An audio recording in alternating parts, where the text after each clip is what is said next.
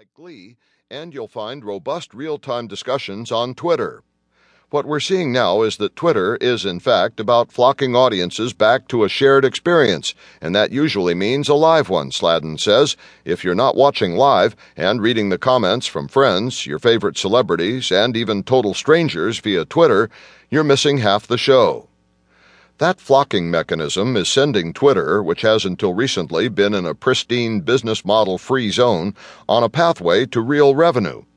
Last April, Costolo announced promoted tweets, which let marketers pay to get a tweeted message in front of a wider audience. Promoted trends and accounts have followed, expanding the possibilities for a brand to build a following. A site redesign rolled out slowly this past fall opens the door wide. The entire right side of the new Twitter interface, which can integrate pictures and video, is a platform to deliver additional content. Together, these tools are of particular interest to the TV business and its biggest advertisers. Costolo told the assembled marketers at the Interactive Advertising Bureau's MIXX conference last September that their colleagues would be spending millions of dollars on Twitter in the very near term. We feel like we've cracked the code on a new form of advertising, he said, and we feel like we've got a hit on our hands. For everyone who has derided Twitter as merely a place to tell people what you're eating, this is a wake up call. In the age of the DVR, Hulu, and Netflix, Twitter could be TV's killer app, and connecting global audiences who are rediscovering the joy of being part of a live studio audience, albeit digitally, may be Twitter's meal ticket. Twitter is now a form of content, says Sladden, and the world that is rapidly learning to speak in at signs and hashtags is joining the show.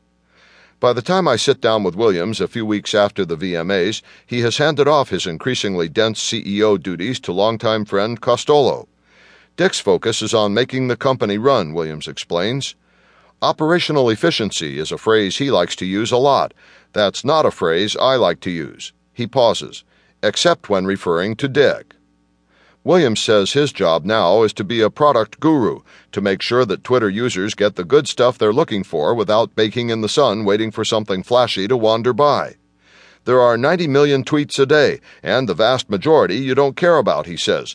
But the stuff you do care about, we want to get to you.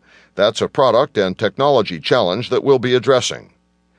It's more than just sunscreen. His goal is to make Twitter so utterly awesome, as he puts it, that it increases the amount of things people are willing to do there click, share, watch, reveal their location. You don't have to tweet at all, Williams says, adding quickly, though we hope that you do. Twitter will continue to build revenue options by making it easier for marketers to pay and play. How can we take this thing that's organic and enhance a company's ability to talk to their customers with it? Costolo told the audience at MIXX. According to Costolo, companies will pay for ever improving versions of Twitter's ad products.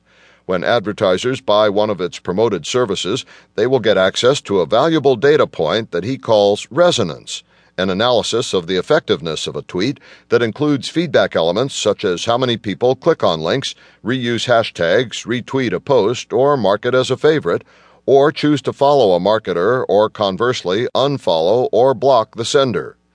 It's a digital trail that helps marketers learn what works on Twitter. Williams took his first steps in bringing this vision alive this fall with the redesigned Twitter.com. On the left side of the page is your personal stream of content, and the right side is both a dashboard of followers and trends and a content viewer that can host a live stream such as MSNBC's election night coverage. Yet, even with the new design, Twitter's content is often separate from the site on mobile or SMS, says Jeremiah Owyang, a partner at the social media analyst firm Altimeter Group. They have to figure out how to make ads exist in all the places they do. What they don't have to worry about is generating demand from media companies and their advertisers. Mike DiLorenzo runs social media marketing and strategy for the NHL, a $2.8 billion enterprise with its own advertiser and sponsor base worth hundreds of millions of dollars and video assets that are priceless to fans.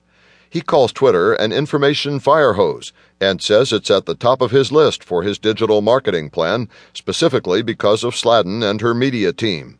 The truth is, all of our clients are asking for an extension on Twitter, he says. We intend to leverage every nook and cranny of their platform, lock, stock, and barrel. You actually drew on the screen? Sladden and Sloan are in hysterics.